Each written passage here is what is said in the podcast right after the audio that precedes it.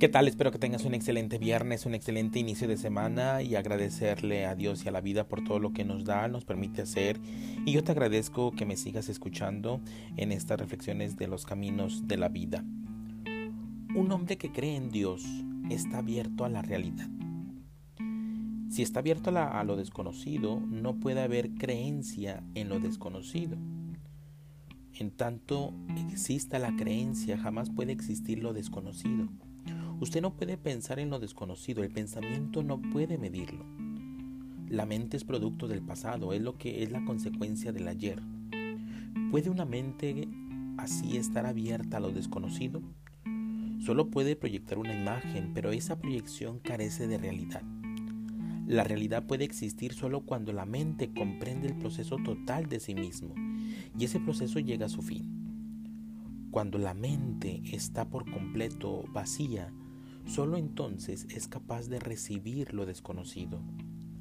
La mente no se purifica hasta que comprende el contenido de la relación, su relación con las personas, su relación con las cosas, hasta que se ha establecido la correcta relación con todo, hasta que la mente no comprende el proceso total del conflicto en la relación.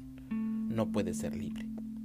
Solo cuando está completamente silenciosa, por completo inactiva, sin proyecciones, cuando no busca y se halla absolutamente quieta, solo entonces se manifiesta aquello que es eterno, que es intemporal.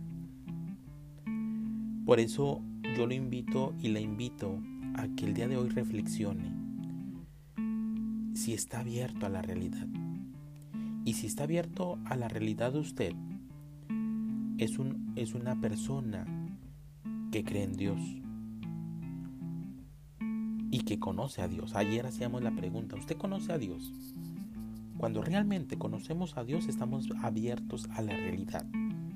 Ahora nos toca preguntarnos, ¿está, está usted abierto a la realidad?